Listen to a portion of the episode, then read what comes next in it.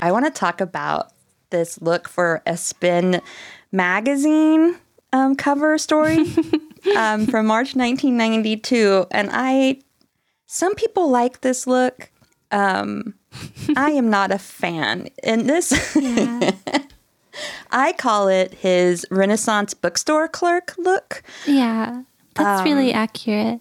Doesn't it? Like, it looks like he should be coming up to help me find my crystals or something. You know what I mean? Yeah. Um, so this shirt for your listeners is sort of like an oversized button up shirt with um, like a black star pattern all over it. Um, and he is wearing it over like a mesh t shirt, which you pointed out. So that makes it a little bit more um, more tough looking. But overall, he does look like an employee of a store that sells, you know, maybe puzzles um, and like sterling silver dragons. Like sterling silver dragons, like holding little crystal balls. Yeah, yeah, like a crystal ball. exactly. Um, I feel like that's very accurate. Um, and he also looks very innocent in this photo. Um, whereas, you know, he's not trying to be, he doesn't like exude like a sex appeal or something. Like to me, he seems more sensitive. Um, I would definitely trust him to give me a good price on my dragons. I would definitely trust him to, um, you know, be very uh, sensitive to my needs when helping me find the correct tarot book that I need. Yeah. You know, Exactly. Um, I also want to point out that his necklace, it's like a on a big long string. Like I honestly, I think sometimes men don't wear enough jewelry. Like mm-hmm.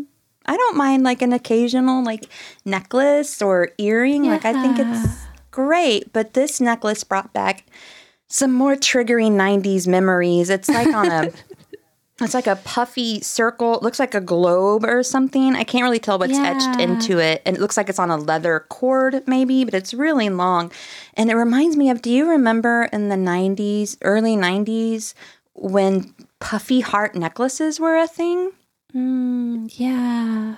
Do you remember what I'm talking about? Like the oversized 3D puffy, like necklaces, Yeah, like heart shaped. definitely. It reminds me of that. Just kind of weird. so Yeah. yeah, Um, I feel like like what you're saying. He does look more innocent. He looks more approachable. Yeah, totally approachable. It's like he's just sort of dipping his feet into this like bad boy phase of his career because he has like this shirt underneath. So it's like giving his fans a little tease of what's to come. That's true. he is. He's teasing us just a little. Um, but I wish I knew more about like who styled him for the shoot, where that shirt came from, where is that shirt now? Um, how I is the shirt to know where doing? it is now. Do you think it's okay I did- wherever it is? Yeah, I did try to um you know, look it up on Google to see if there was like a replica on Poshmark or something. Mm. Um, if I find it, I will for sure buy it for you. oh my gosh, that would be wonderful. I'll wear it to the It club. like maybe something his mom got for him. she was probably like, Trent, this shirt looks really cool. Like a musician would wear it. And he's like, thanks, mom. Um, so uh, yeah. Is it- so next, sorry, I'm just thinking about. Is it true that um so the article that this was from was called Nine Inches of Love? Is that Mm-hmm. correct? I think so.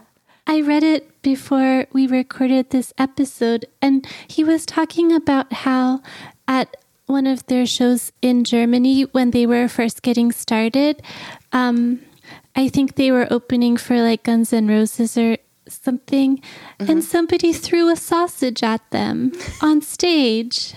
That's really sad, but also very German. So Yeah. I don't. I I felt like that wasn't nice. And he also said in that article that they only sold eight t-shirts. wow, that's crazy because you know, when they were on Lollapalooza, like they sold, they were like the highest selling like merchandise there, like their t-shirts. Yeah. So that's funny, but eight t-shirts, yeah, Yeah. that um, sucks. Yeah, that's that's pretty sad. I think the venue was for like sixty five thousand or something like that. Um, so they didn't sell as many as they had hoped. Yeah. Anyway, At least a couple hundred would be good. Um, do you do you uh, do you think that maybe as far as the sausage throwing, do you think it's possible that's a compliment in German culture and we just don't know as Americans? I think I mean, why would you waste a sausage? Maybe this person wanted to share it. Well, um, from what he was describing about that show, um, it didn't seem like the fans were super into it. Um, But, you know, I could be wrong, and he could be wrong. Perhaps that's just the way that they are. Um, they are a bit of a stoic people. So,